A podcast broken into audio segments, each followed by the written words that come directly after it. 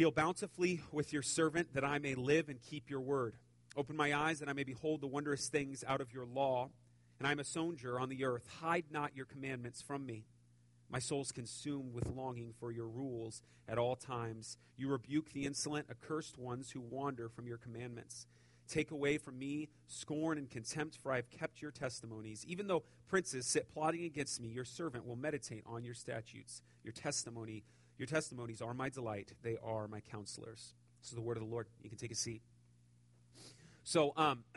If you were here last week, Jim uh, went through Psalm one nineteen. I'm actually going to recap some things that he had talked about uh, in a second. But one of the things that he had said that I actually want to jump all the way into, as we just, we looked at Psalm one nineteen and recognized it would be a um, monumental task to try to address on, on one Sunday, Jim really went at some of the, the kind of analytical side very early on in his sermon, and I thought he did really well there. Um, and I want to recap that again in a second, but I want to share something that, um, that he had shared and I, I thought was crazy to me. Um, And, and that's actually where I want to start. Um, he, he had shared a quote from uh, George Guthrie, and this is what he had said. Less than ten percent of all churches teach their folks how to study the Bible. Less than fifty percent of all incoming freshmen. When he says incoming freshmen, he doesn't mean um, of all universities. He, he's at a uh, uni- Union University there. It's a Christian university. So less than fifty percent of Christians who come to this university uh Uh, can get fifty out of one hundred questions correct on the basic Bible exam. Now, he read those things, and maybe you're like, wow, okay, that's crazy, and maybe we can share some uh, studies from Barna or stats or whatever it is. But I remember hearing that and honestly thinking, and I know this may come out, you know, from the jump and sound rude, but here's the reality, guys. I, I think for the most part, you are lumped into those stats. Like, I, I, I don't think um, if we were to give you the, you the test, um, I don't know how well you would do. I don't know if you would get fifty. And I know that may sound condemning. I'm not trying to be. But the reality is, hear me when I say this, I just don't know if we care. Like, I don't know if we care enough about our Bibles to read it. And so what, what I want to do is I want to drive at that. I want to get at our text, and I want to go through Psalm one nineteen. But before we do anything, let's be clear in something that we know to be true. But we do the things we care about. We make time for the things we want to do. So every single Wednesday night at nine p.m., I'll put my kids to bed. I will drive to nineteenth Avenue and, and Camelback, meet about twenty other guys, and we will play basketball, okay? Now, basketball, I, I play it, though it's hard. I've got to get down and play defense. I run to the point I feel like I'm throwing up. I do it because I like basketball.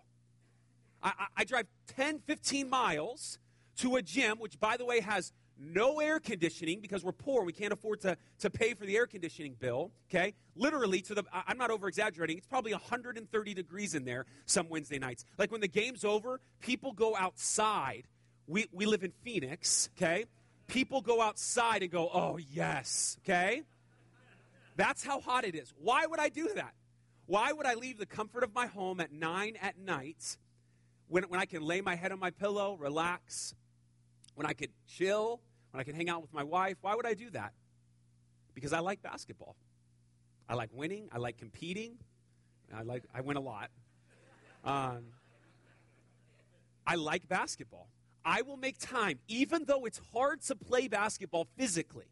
Even though it's one hundred thirty degrees up in that jump off, I feel the weight to go. My desire to play basketball is greater than what my body is telling me right now. Do you understand? And so what I want to get at is ultimately what I would argue Jesus gets at while he's here on the earth, and what we will get at as we head into the fall going through the Sermon on the Mount, that God is not so interested in your actions, but if he can grab your heart in such a way, he will show you that he has greater desires, that your desire for him can be greater than your desire to do anything else, meaning... Let me, let me explain what, what I'm trying to say here, that in the moments where I feel like I don't want to get down and play defense, where I don't want to sprint and try to stop him from making that layup, when I want to put forth extra effort to get into the place that I need to, my desire to win, I tell my body, I don't care how you feel. Do you understand? So though I have a desire to stop playing defense, my desire to win is greater than my desire. And so here's what I want to do. I want to unearth that greater desire. My prayer all this week is I have, like, done my best to understand the goal of this sermon, and it's very intentional. I'm going to say the words that I that I have here.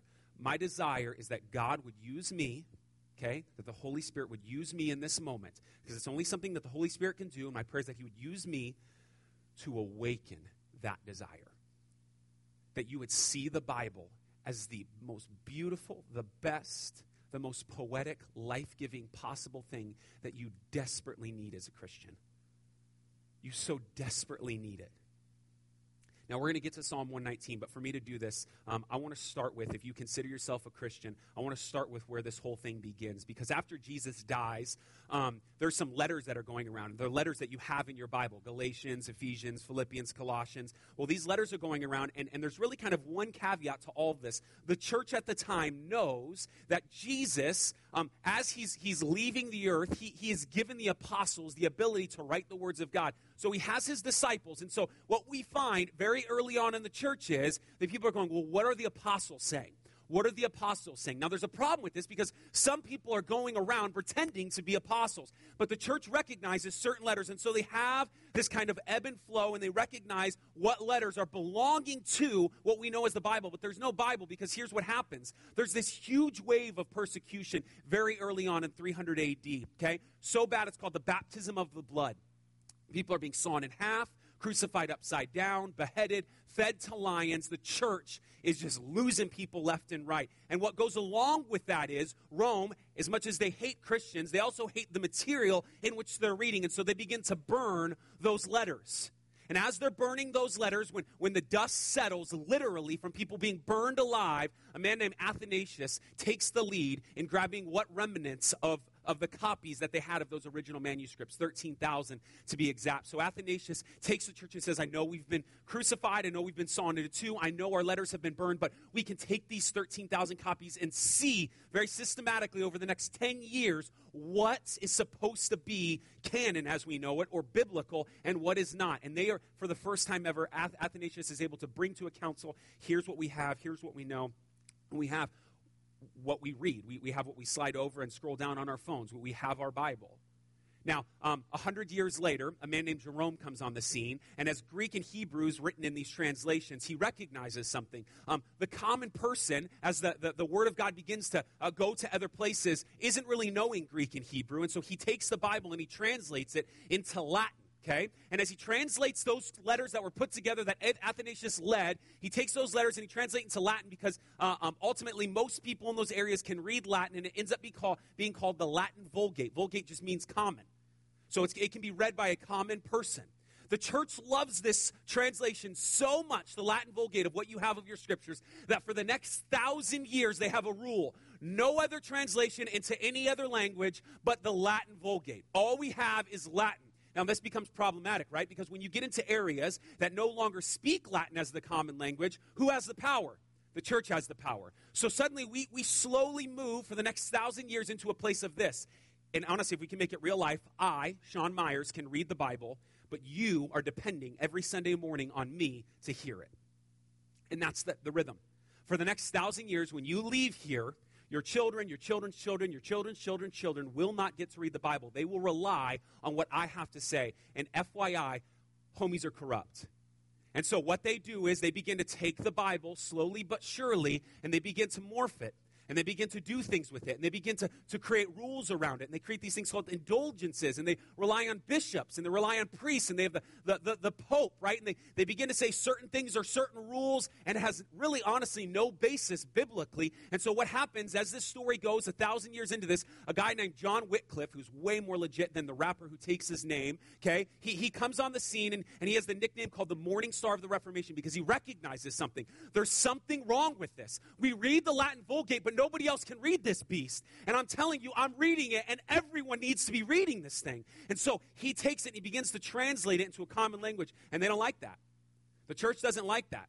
So so they have him killed. But but but he inspires, but one hundred years later, a guy named John Huss. John Huss begins to do the same thing that Wycliffe did, and he begins to translate the Bible into another common language. And as they take John Wycliffe, uh, or as they take John Huss, they put him on a stake, they light a fire. John Huss is sitting there burning alive, and he says, and I quote, listen to the poetry of this, in a hundred years, God will raise up a man who calls for reform, who call, whose calls for reform cannot be suppressed. That happened in fourteen fifteen. In fifteen fifteen, a man named Martin Luther is scrummaging through some sermons and finds Huss's writings. Two years after that, he recognizes uh, all the problems within the church, the fact that no one can read the Bible, but one hundred years after that, fifteen seventeen, takes ninety-five issues he sees with the church, and he nails it to the church. And the core problem that Martin Luther sees is this thing that we rely on every single day as Christians, but we don't know our history to know it enough to know that it's beautiful. It's a little term called sola scriptura,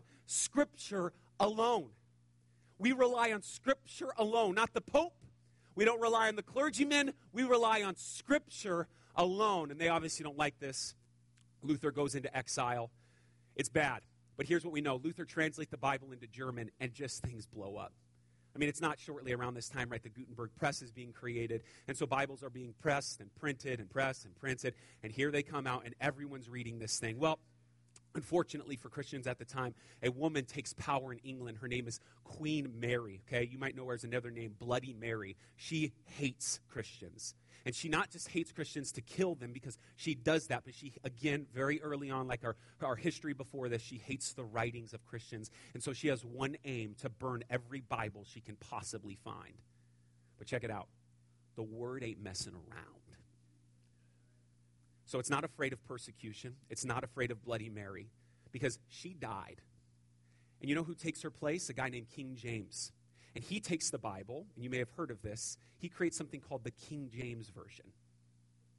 And I quote, his goal was to, to create a, trans- a translation to end all translation. And it's from the King James Bible that you have the E S V, the N A S B. You, you, you have translation after translation. From this point, I mean, we, we take what we, we know as the English Bible. We have hundreds of translations in English, thousands in other languages, over and over and over. And, and the Bible is almost putting in front of me, you can try all you want to get rid of me, but I promise you, and I quote Matthew twenty-four twenty-five, heaven and earth will pass away, but my word will last forever. So persecution will come, but it will go. And you know who's still there?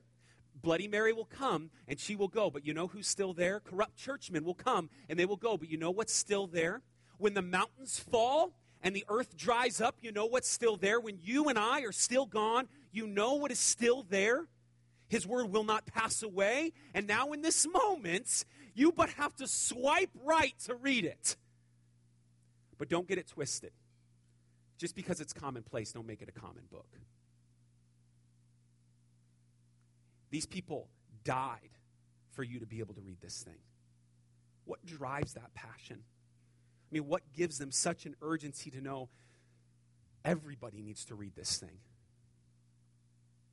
If we knew that, if, if we can get into their mind and we can see into their heart, I, I think we would be less apathetic towards the Bibles that we have. I mean, if you were to take, um, I made a list. I, I, I, I did the math on this, and I hope this helps. Maybe not, but this was amazing to me. If you were to take all of the Lord of the Rings copies and the Hobbits, one hundred fifty million copies, you were to take every book that was ever published by the Lord of the Rings, and you were to make a pile, throw onto that pile all the C S Lewis writings, all the Goosebumps writings, every Chicken Soup for the Soul, all the Harry Potter books. If you're not feeling convicted, we can make a separate pile for Harry Potter. That... The Da Vinci Code, Purpose-Driven Life, To Kill a Mockingbird, The Little Princess, and just to rub it in, the Book of Mormon times five, okay? If you were to take all those translations, every book that has ever pu- been published, and put them in a pile, it would be half the size of the Bible. Half the size of the Bible. The average American household has four Bibles in it. Four. Some of you grew up with a family Bible on your table that kept birth dates and anniversaries and such. But for whatever reason, there is not a drive, there is not a desire to know it. Like those dudes, those women, those men before us wanted us to know it. My goal is that we would see Psalm one nineteen showing us, displaying those reasons, because I think it does. I think Psalm one nineteen gives us insight as to why this thing is so important, why it's the most read book of all time. So I want to do some of the analytics real quick. If you can open up to Psalm one nineteen. When I say analytics, I mean some of the um, ways that we need to read Psalm one nineteen, some things that we need to. And a lot of this, honestly, is recap of what Jim had given us last week. Um, so Psalm one eighteen is the largest book, uh, chapter in all of the Bible, um, which I don't think is coincidence, right? Uh, it's the largest chapter in the, the Bible is about the Bible. But interesting about this, and I thought Jim um, explained this really well, It's one hundred seventy-six uh, verses, and those one hundred seventy-six verses are broken up into twenty-two sections. Each section has eight verses. So do the math, right? eight times twenty-two, one hundred seventy-six, okay? But there's twenty-two sections because um, there are twenty-two letters in the Hebrew alphabet, meaning each section, which has eight verses, starts um, with that letter. So if we were to do it in English, we would go, let me tell you how good the word is. A, um, awesome is your word. Always I will follow it. And everyone should read it, right? And we would have eight lines. We would have eight lines, right? Eight times. B, beautiful is your word. By the way, I think you should read it. Whatever you would say, okay? So so you have this A, B, C, D, all the way. We have twenty-six letters, but twenty-two letters in the Hebrew alphabet. And and so we don't see that in English, but that's that's kind of cool, right? We, we we can read this and, and really kind of miss that, but I think that's um, awesome for us to know. Now, there's an important thing for us to kind of see in how we read this. I want to put the section of Scripture up that we had Uh, for the scripture reading, but I want to put it up differently because there's a nuance to all this, uh, and, and I think it's actually kind of helpful. Um, in, in reading this, so we're not going to have the whole that whole section, but I'll, I'll do my best to explain this because we're going to go through it. The text that we're going to go through right now, um, be, I want to I want to actually read like seven of those eight sections, seven of those letters. So this isn't necessarily our text as much as it is I'm using this to explain how you can read Psalm one nineteen, okay? Um, any teacher in here would know that a good sentence is going to have a noun and a verb, right? Um, so, so in this, what we can do, uh, I wish we had the numbers up here. We don't, so I'm just going to use uh, my numbers here. So for verse seventeen, it says, it says this, deal bountifully with your servant that I may live and keep your word. Something Jim had show, uh, showed us last week was um, the Bible has a synonym, meaning it ha- has a word that Psalm one nineteen is going to use um, in eight different ways. There's eight different synonyms. So um, as you read Psalm one nineteen, you're going to see your word, your law, your commandments, your precepts, your testimonies. It uses eight different words. Now, if you want to know why it uses those eight words, you can listen to Jim's sermon last week. But it uses those eight words, those eight nouns to describe the Bible every time, okay? But it uses a plethora, a, a, I mean, so many different verbs to explain it. So when you're looking at it, you can see every single time in every one of these, it says, deal bountifully with your servant that I may live and keep your word. Look at verse eighteen.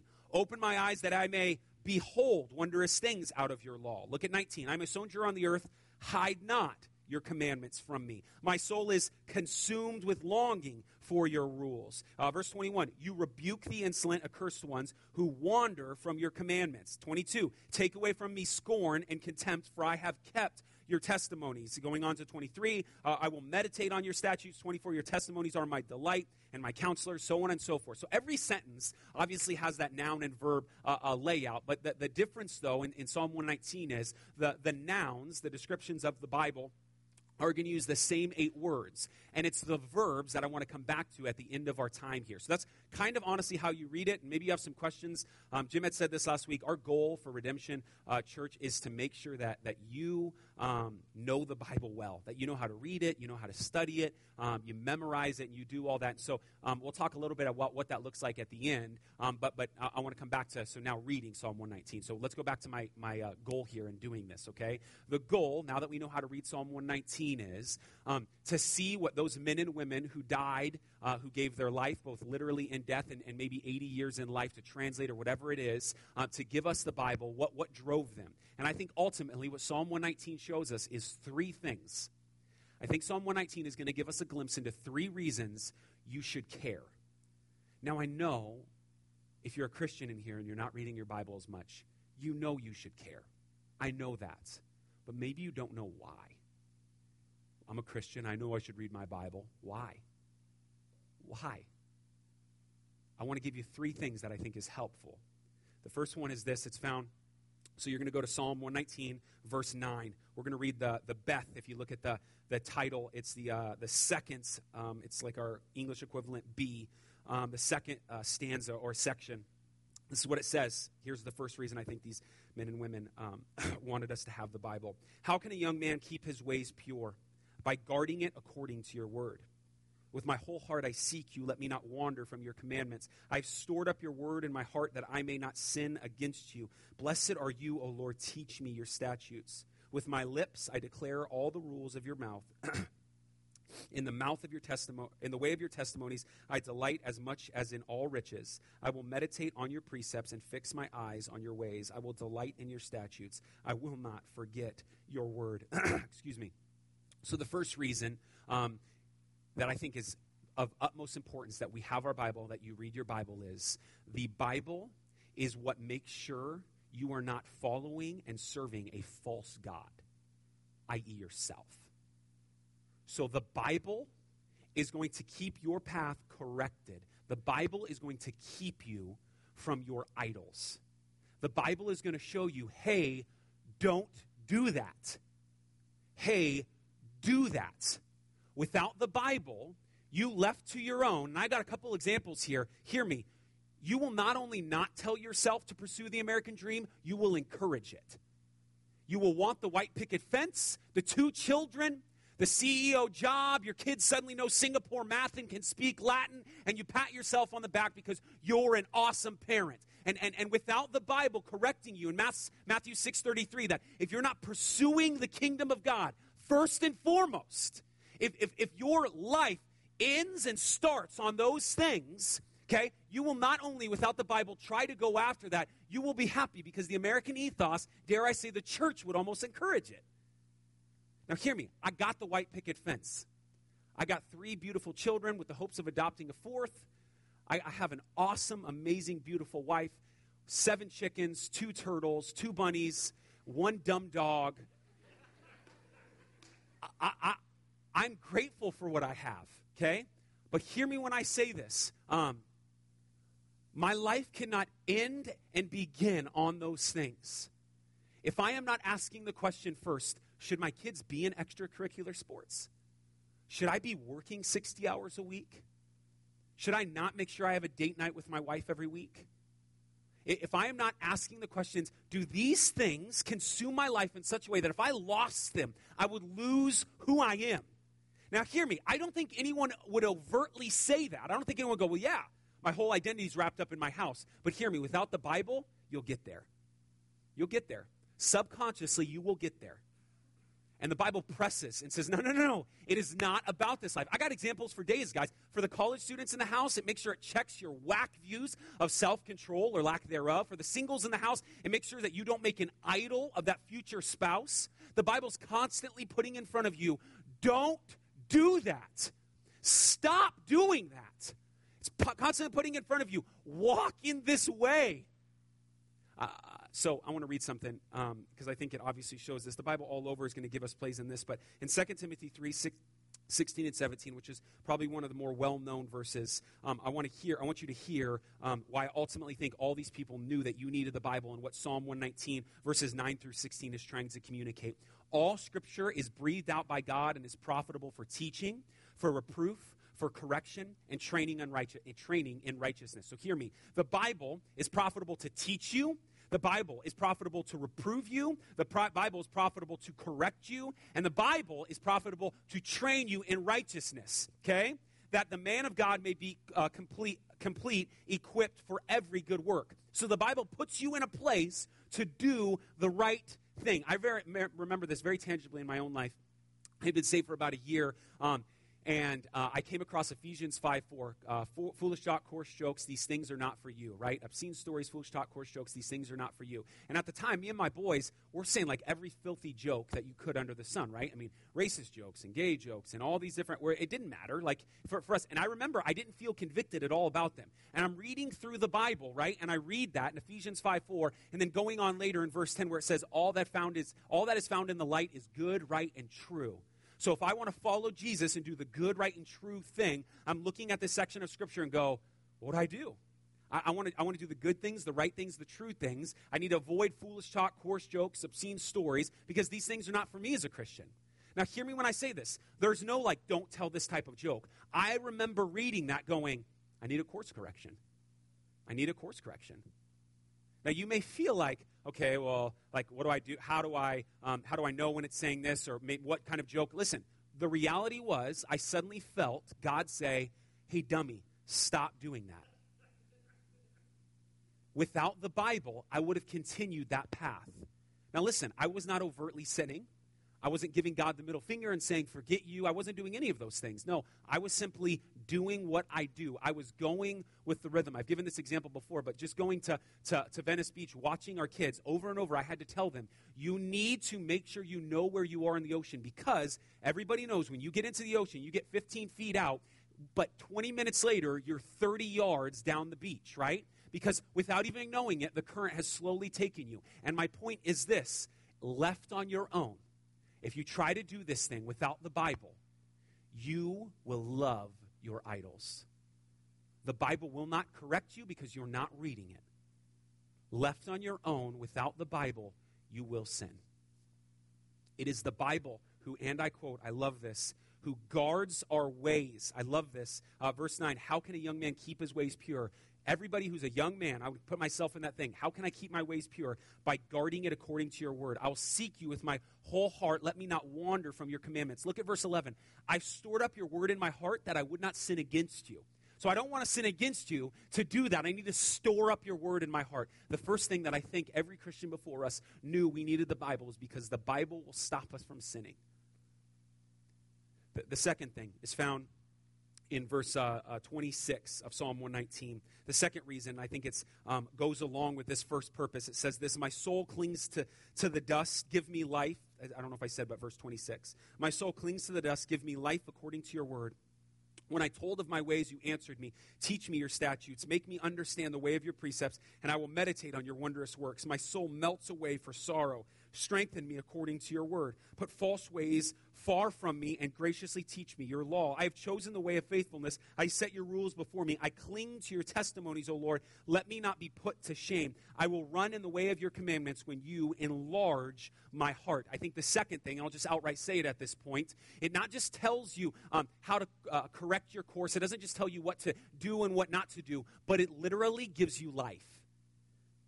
It, as a Christian, hear me when I say this, Jesus promises you, I love, like in, in, in John six thirty-three, no, on my words, you will have life. That's what Jesus says, okay? After he's being tempted by Satan, and I mean that literally, like some of us are like, I'm being tempted by Satan. No, the dude was te- tempted by Satan, okay? In Matthew four and Luke four, right when he's done, what's his declaration in, in his interaction with Satan? What's his declaration? Man shall not live on bread alone, but every word that proceeds out of the mouth of God.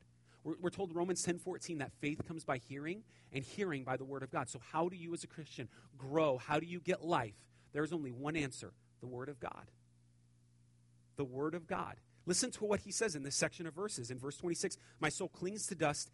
Give me life according to your word. Look at verse twenty-seven. Make me understand the way of your precepts, and I will meditate on your wondrous works. Into twenty-eight, my soul melts away for sorrow. Strengthen me according to your word. Skip down to verse thirty-one. I cling to the testimonies, O Lord. Let me not be put to shame. Into verse thirty-two, which I think is the greatest verse in this section. I will run in the way of your commandments when you enlarge my heart. So it's only possible to be able to look at God's word, to be able to read his word, to be able to gather all these things as the Spirit of God comes from you. It's only possible to grow if we do that. There is no other life in the, the podcast of John Piper. There's nothing else that you can get from Joyce Myers or Joel Osteen. I promise you on that last one, okay? Um, there, there, there's nothing you can do. The Bible is the only thing that's going to give you life. Worship will encourage you. Prayer will draw you closer. But the thing that will give you life is the Spirit of God popping onto a page and you going, wow. That's the only thing. Now hear me. I can get excited for you. But it is only the Bible that will give you life. That passion will go away when you go to your car. The Bible will give you life. You need it. You wonder why you feel like you're frail and anemic as a Christian. You're not reading your Bible. The last reason that I think they give it to us, um, I'm going to read two sections here found in verse forty-nine. And uh, and found in verse uh, one forty-five. So let's start in, in, in forty-nine. Remember your word to your servant in which you have made me hope. This is my comfort in my affliction, that your, pray, your promise gives me life. The insolent utterly deride me, but I do not turn away from your law. When I think of your rules from of old, I take comfort, O Lord. Hot indignation seizes me because of the wicked who forsake your law. Your statutes have been my songs in the house of, of my sojourning. Verse fifty-five, I remember your name in the nights, O Lord, and keep your law. This blessing has fallen on me that I have kept your precepts. Go all the way down to verse one forty-five. It says this. So these sections, I think, would argue for these all these same things. But verse one forty-five says this. With my whole heart I cry, answer me, O Lord. I will keep your statutes. I call to you, save me, that uh, I may observe your testimonies. I rise before dawn and cry for help. I hope in your words. My eyes are awake before the watches of the night, that I may meditate on your promise. Hear my voice according to the steadfast love, O Lord, according to your justice. Give me life. They draw near to me who persecute me with evil purposes. They are far from your law, but you are near, O Lord, and your commandments are true. Long have I known your testimonies, that I have founded, uh, that, that you have founded them forever. So, so here's, I think, the third reason. Um, and you can hear this. I'll go back to read a couple of those verses because that was a lot of uh, uh, a text that I just read. I think they, they knew we needed our word, okay, um, because life is going to be terrible sometimes. Like, pain is coming. So yesterday, um, uh, Corbin was at, uh, Corbin's my eight, uh, oldest son. He's eight years old. Uh, he, he's at next door neighbor's, comes running in. It's like, oh, you know, we got an issue, whatever. And I look at Corbin, and Corbin's chin's all busted open, whatever. Um, okay. So I'm like, holy cow, you know, so we're going to need some stitches. So we go to the doctor. He's freaking out, okay? And he gets stitches. Actually, he doesn't get stitches. He gets glue, modern technology. I don't know what they did. Um, but but but here here's here's my points, okay? Let's say Chris, my next door neighbor, comes running in with my son, and it's not just his chin. Like, let's say, as I was praying with a friend of mine just recently, um, Corbin hits his head so bad that he's knocked unconscious and his brain begins to swell. And I'm sitting in the hospital instead of preaching with you today, and all I can think about is my son's going to die. Those dudes who, who wanted you to have the Bible so desperately, one of the reasons I would argue they wanted you to have it, because in those moments, all you have is the Bible. All you have is what God has told you. The Bible reminds you of hope constantly. Hear, hear what it says in the, these sections of verses. In verse fifty, this is my comfort in my affliction, that your promises give me life. What is the comfort in my affliction? If it was worse than just a chin injury, if you lost a spouse, a family member, when you lose that job, when that person breaks your heart, what do you have in that affliction? All we have in those moments is Scripture. Because all in that moments we recognize is Scripture, God telling us what we need to hear. I mean, he, he, over and over, li- listen to what he continues to say. Verse fifty-four, your statutes have been my songs in the house of my sojourning. I mean, that's beautiful, right? Sojourning, my wandering. As I've wandered and I feel lost, the Word of God have, has been my song. It's been the Bible. In moments of pain, in moments of turmoil, what have you memorized? Because I promise you, Fixer Upper will let you down. I promise you that. The Cardinals will let you down. I promise you. Like The Office, I mean, it will sustain you for a while. It's not gonna, I mean, it might help you, but but the reality is, like, Michael Scott, he's going to let you down.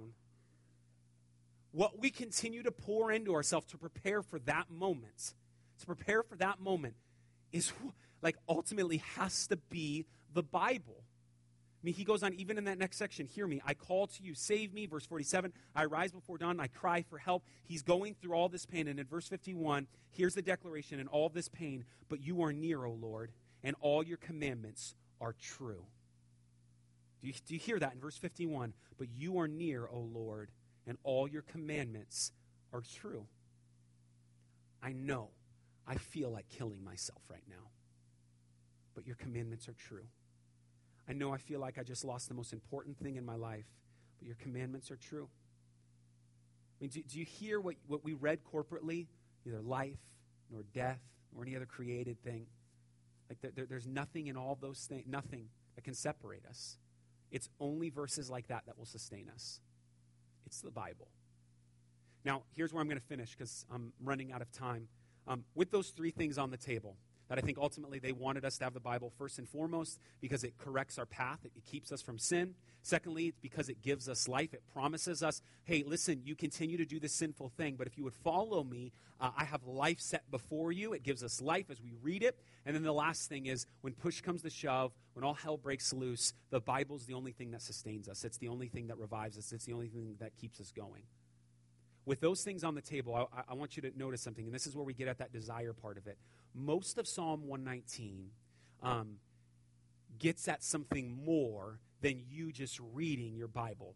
So so I've shared this with you from the stage before, but about a year and a half ago, I, I did a, a personal study on Psalm one nineteen before I ever knew we were going to uh, preach through Psalm one nineteen. And as I was going through it, I couldn't help but notice two things. One, it kept using those eight, remember those eight words that describe the Bible, precepts, laws, testimonies, rules, whatever it is. It kept using those, but nowhere in Psalm one nineteen did it ever tell me as a verb to read it. Nowhere. Not one time in Psalm one nineteen. And that was super intriguing to me. And what I came to find out, which I've shared before here on Sunday, nowhere in the Bible does it tell me to read it.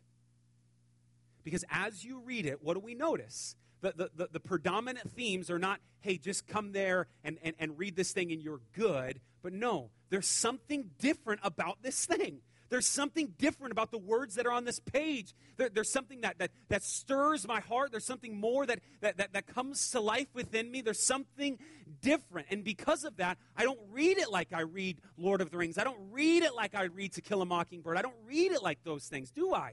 No, no, no. Listen to the foremost used words in all of Psalm one nineteen, that we are to keep his word. We are to walk in his word.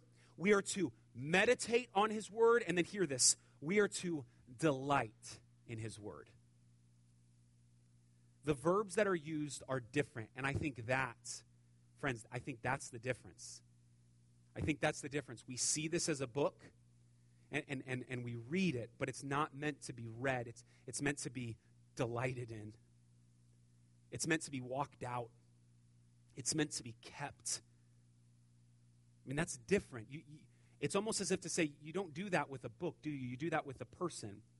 One of the, I mean, great, Jim, if you ever sit down with Jim Ellis, he has stories for days, man. And, and um, he had told me when he was uh, a little kid, if you can imagine that, um, um, He, he told me when he was a little kid, he was with his grandpa. I think it was for the summer, whatever it was. He was spending time with his grandpa, and um, the newspaper came, and he brought his newspaper, uh, the, the newspaper into his grandpa, and his grandpa was sitting there just reading his Bible, right? Just reading his Bible.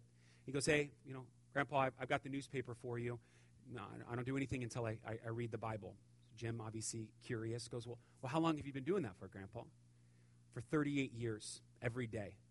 "Well, how many times have you missed?" "Not once." You don't do that with a book. You don't devote every day of your life before you read the newspaper, before you pick up your stupid phone. You don't do that with a book. There is something different. There is something more. The only thing that can motivate a passion, a desire like that is a person. And I would argue, beyond those three things, the biggest reason every Christian before us wanted us to have this book, to have this Bible, is because the story points us towards Jesus. And he's the one who makes your heart pump. He's the one who gives you desires, and you want to know him. You sit there and you pray to him. You desire that he would help you do the right things. You, you, you come to him with all of your affliction. You, you, you constantly long for him. And in the pages of Scripture, every single arrow. Part of our leadership training is to teach our leaders to point every verse in, in all of the Bible, in every book.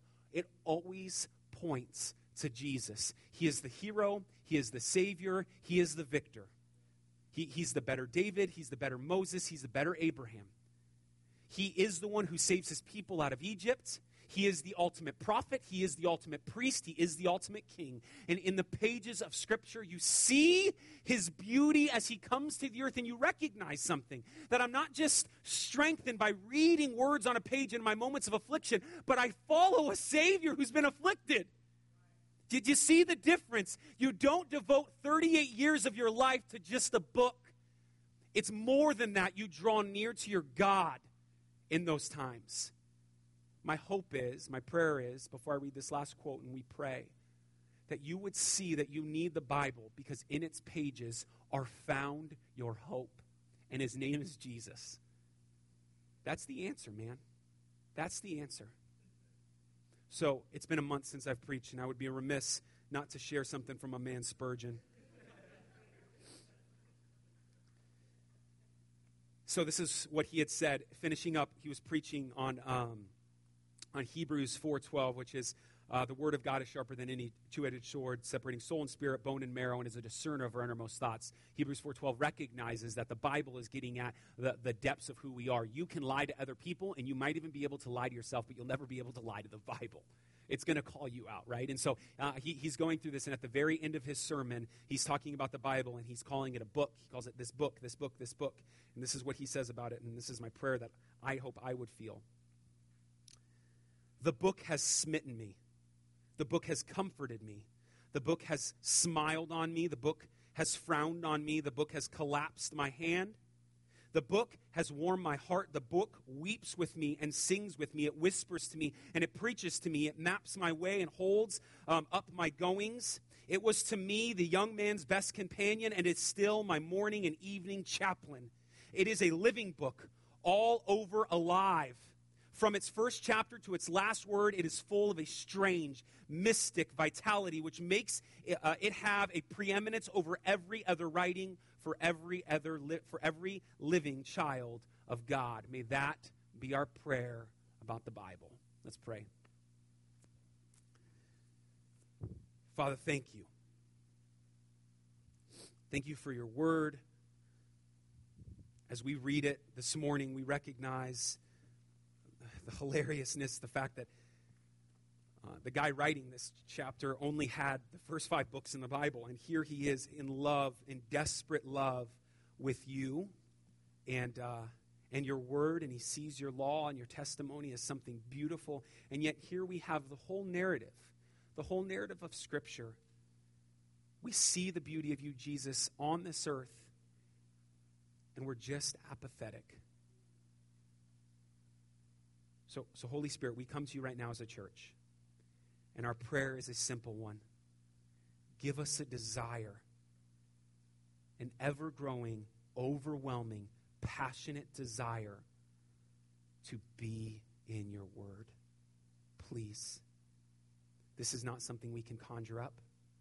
This is not something we can make happen. You've got to do this, Holy Spirit. We don't always understand what it's saying. Sometimes we're lost.